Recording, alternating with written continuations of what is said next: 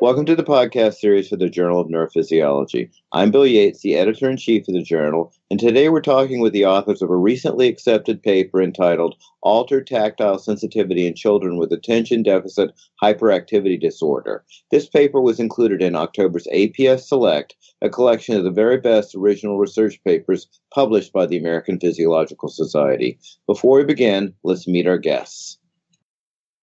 Uh, hi, everyone. My name is Nicolaas Puts. I'm an assistant professor in the Department of Radiology at Johns Hopkins University. I mostly focus on studying inhibition and sensory processing in children with neurodevelopmental disorders, focusing on um, disorders like autism and, uh, and ADHD. So we use a combination of vibrotactile techniques that, that we'll talk about today, as well as uh, using magnetic resonance spectroscopy, which is an, an MRI technique, to measure GABA in the brain as well.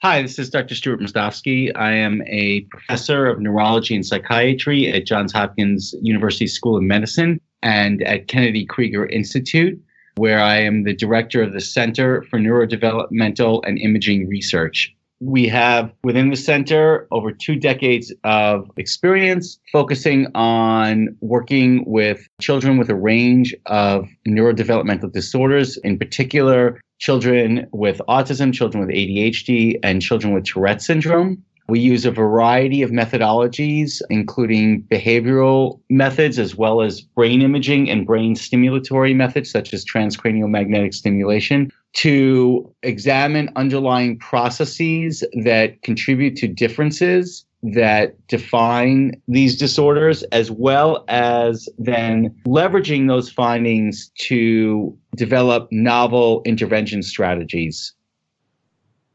Can you give us a brief summary of past work on tactile processing in children with ADHD? Yeah, so there isn't really been that much work on uh, on tactile processing in ADHD. So there's been a few papers, and if you look at different studies, so there's been one study from the 90s, which we actually quite recently found, which looked at some differences in quite large cohorts, but they weren't really particular to specific types of tactile processing that we look at. So we look at very kind of low level functioning. There's been some other studies, but the problem is that the majority of studies looking at tactile or sensory processing, they use questionnaires like the sensory profile or a sensor sensory over responsivity inventory or, or different checklists. And the problem with them is that they are relatively subjective, so they don't really tell you much about some of the sensory function. Um, and they also really involve the emotional responses to touch that these children often have. And so we decided to actually look at this in a more objective way by using psychophysics. There have been studies showing that these children show tactile defensiveness or that they show over responsivity to touch touch or something like that, maybe associated with hyperactivity. But only really one one previous study looking at it to the extent that we look at more kind of psychophysical measures of different aspects of touch processing. And maybe Stewart can talk a little bit more about how these children are affected by sensory processes in daily life. Right. So, what's interesting, I think some historical perspective here is important. First, with the understanding that issues with sensory processing difficulties have been reported among children with ADHD for decades.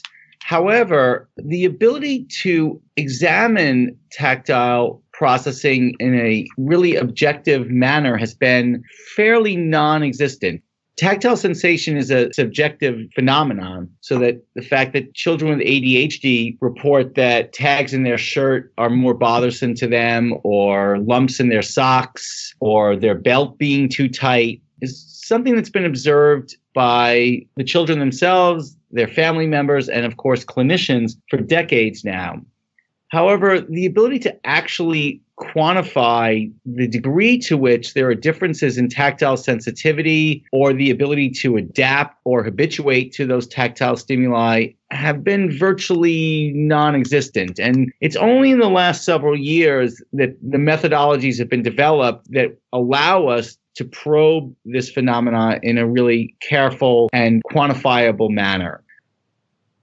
Why did you hypothesize that children with ADHD would show reduced performance in tasks closely linked to inhibition? That's a really interesting question. So, there's not that much known about the underlying neurochemistry of ADHD. I think a lot of people suggest that it's maybe uh, more dopamine or noradrenergic.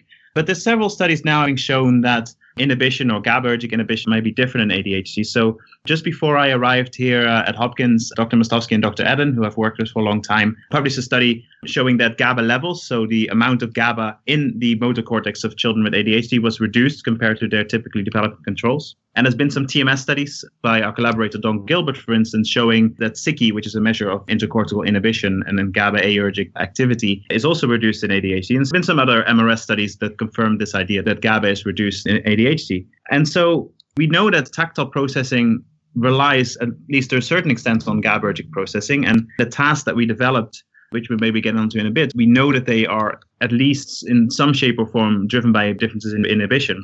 So the idea that the GABA might be not functioning properly and the idea that the tactile function might be impaired was a relatively easy hypothesis, I think because we know that these tasks involve GABAergic mechanisms. So the idea that when GABA isn't working properly, then children should be worse at these tasks. And this is something that we've shown before in healthy adults. So one of my first papers, we showed that the amount of GABA in the sensory motor cortex was associated with people's ability to discriminate tactile frequencies. We've replicated that in a cohort of typically developing children, but we do see differences in these correlations in, in for instance, autism as well suggestive of difference in how GABA and touch are related. So the tasks that we do, for instance, are looking at detection thresholds, which has been associated with GABA B receptor subunit. Um, we look at adaptation, which we know involves GABAergic processes. We look at the ability to discriminate um, tactile stimuli applied on the skin simultaneously, which we know involves lateral inhibition. And so, with these different tasks that we apply in these children, we look at different GABAergic mechanisms, at least to some degree. And so, it allows us to say something about the cortical dynamics going on during these tasks. And thus, we hypothesize that if the GABA levels are indeed reduced, what previous studies have shown, or if GABA receptor function is impaired, what previous studies have shown,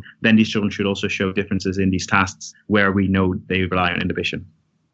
So, building on what Dr. Puts pointed out, we have had findings in children with ADHD that suggest failures in inhibition that are related to cortical GABAergic inhibitory control Furthermore, there's more generalized notions that have been discussed over the past few decades in the ADHD literature that the core impairments in excessive hyperactive, impulsive, and inattentive behavior in ADHD may be related to failures in inhibitory control. So, given those findings, we had hypotheses that we would see differences in tactile sensitivity and tactile adaptation in children with ADHD, and that those findings would be related broadly to differences in GABAergic inhibitory control.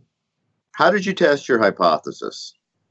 A few years ago, we developed a battery together with our collaborator Mark Tommerdahl that allows us to measure different aspects of tactile function using different vibrotactile tasks using psychophysics. And so we have a battery of tasks that are relatively coarse in nature, where we measure different aspects of tactile function, such as reaction time, the ability to detect very weak stimuli, to detect very weak stimuli after a subthreshold stimulation, we also look at amplitude discrimination with and without adaptation, as well as frequency discrimination and the ability to distinguish the order of different stimuli. And so, with these different tasks that in total take about 45 to 50 minutes when you give kids a break, we're able to look at different mechanisms. And so, particularly in terms of inhibition, the detection threshold is interesting because we know that static detection thresholds, which is do you feel a stimulus on a finger or on which finger do you feel a tap on your finger, has been associated with a GABA receptor subunit in the past. We also know from animal work that a subthreshold activation preferentially activates GABAergic neurons. And so this idea is that when you have a subthreshold activation, you have an index of feed-forward inhibition. We know that the ability to distinguish two suprathreshold stimuli on the finger, at least to some degree, relies on GABAergic lateral inhibition because we need to separate the two signals apart. But we can adapt to that. And previous studies have shown that when you adapt to a certain amplitude or a certain frequency, um, you can become better at a task. And so you do this by applying two stimuli before this trial. But when you apply a stimulus only on one finger before each trial, this typically makes people worse. And so we've done this before in healthy adults and healthy children to see if kids could do this, and, and they can. And so in this case, we do this because they give us indexes of inhibitory function. So we do a, a variety of these tasks. And in addition, we also look at things like IQ and motor control. And as Stewart said, we do a lot of other tasks in terms terms of motor function and impulsivity in these children. And so with that, we can look at, first of all, tactile processing, potentially being an index of cortical processing, and also how this associates with some of the other outcomes in these children. Tell us about your findings. So our findings were interesting because they didn't directly confirm the hypothesis that this was purely a inhibition-driven uh, result. So in terms of reaction time, we see that children with ADHD have slower reaction time whether or not they have to press a button also indicating the finger that they feel this on. But in terms of the difference between a task where they just have to press a button quickly as possible and when they have to make a choice, there weren't any differences with the controls. And we found that this was associated with IQ. So this seemed to be more driven by IQ rather than the inhibition underlying this. Now, in terms of detection threshold, we again find that children are worse at this task, associated with IQ and in another task with the PANESS, which is a measure of motor control. But we again see the pattern between a static and a dynamic detection threshold being the same in ADHD. So while they are worse at this task, the contrast between the two detection threshold tasks was the same, which suggests that this feed forward inhibition that we talked about might be intact. But the association with motor control measures suggests that their impairment in this technique, so being worse than the controls, might actually contribute to their difficulties with motor control. So associating what we see in the sensory domain, so in terms of tactile processing, with difficulties in the motor domain, which is often seen as a symptom in, in ADHD. Now, when we look at adaptation, we find something very interesting. So, first of all, when we ask these children to do a baseline amplitude discrimination task, they can do this absolutely fine in the same way that the controls can. And this finding is very important because it shows that the kids with ADHD are not just worse across the board because of maybe differences in attention. They can do this task. And secondly, it suggests that this lateral inhibition is intact. The moment we start adapting them, so giving two or one repetitive stimulus before each trial, we see a difference. So what we've shown before, and in this study again, when you apply them on both fingers, this doesn't have an effect on typically developing control children. It does in healthy adults. But in the children with ADHD, any sort of adaptation makes them a lot worse at doing amplitude discrimination, which suggests that any sort of adaptation, any sort of repetitive stimulus is some form of distractibility, that there's a more interesting stimulus to attend to, even though we tell them to ignore this, that just impairs their ability to focus on the task. And so that's where it starts becoming very interesting. In terms of frequency discrimination and temporal order judgments, we also see that they're worse at one of the frequency discrimination tasks, but on the other one, they're not. So again, they're not worse across the board. Um, and so these associations with IQ and with motor control are interesting because we start looking into how our findings are associated with some of the more prevalent symptoms in these kids, such as difficulties in motor control, difficulties in inhibition, and how attention and inattention leads to them not responding properly to tactile processing. What are the implications and next steps of your work?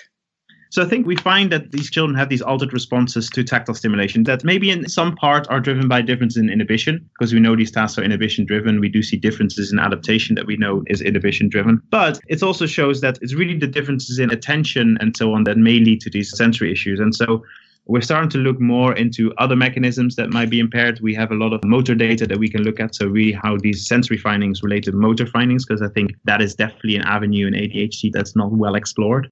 We will acquire GABA MRS data so we can actually start looking at how these findings associate with brain GABA levels. That is something that we've done in Tourette syndrome before, which was also published in the Journal of Neurophysiology, as well as in autism. And so there we actually see that it's really the kids with impairments in GABAergic function in terms of GABA levels that also show the tactile differences. And so there might be differences within ADHD in terms of the ADHD phenotype, where maybe different subgroups in terms of neurophysiology lead to the same ADHD phenotype. So I think that is something definitely to explore because if we do understand understand the differences and maybe individual differences in sensory function, we might be able to understand the disorder better and maybe also target treatment in certain ways these children are impaired in terms of sensory function. So I think looking at the individual differences is definitely an important next step. Yeah, I think that clearly, really crucial finding in this paper are the findings of differences in adaptation. We've wondered for quite some time why do children with ADHD show these difficulties with ignoring and having excessive responsiveness to uncomfortable stimuli? You know, things like tags in the shirts, belt being too tight. And the finding that children with ADHD show clear differences in their ability to adapt to tactile stimuli suggests that while there may not be differences in their initial perception of the tactile sensory stimuli, that there is a failure over time to habituate to these stimuli and therefore ignore these stimuli. So this has important implications for potential behavioral treatments for children who are really suffering from these kinds of excessive tactile sensitivity. And in tandem with occupational therapists and other professionals, I think provide some avenues to consider how to best address these difficulties in children with ADHD as well as children with related disorders. I'd like to thank our guests for participating in a discussion of the article Altered Tactile Sensitivity in Children with Attention Deficit Hyperactivity Disorder, part of the podcast series for the Journal of Neurophysiology.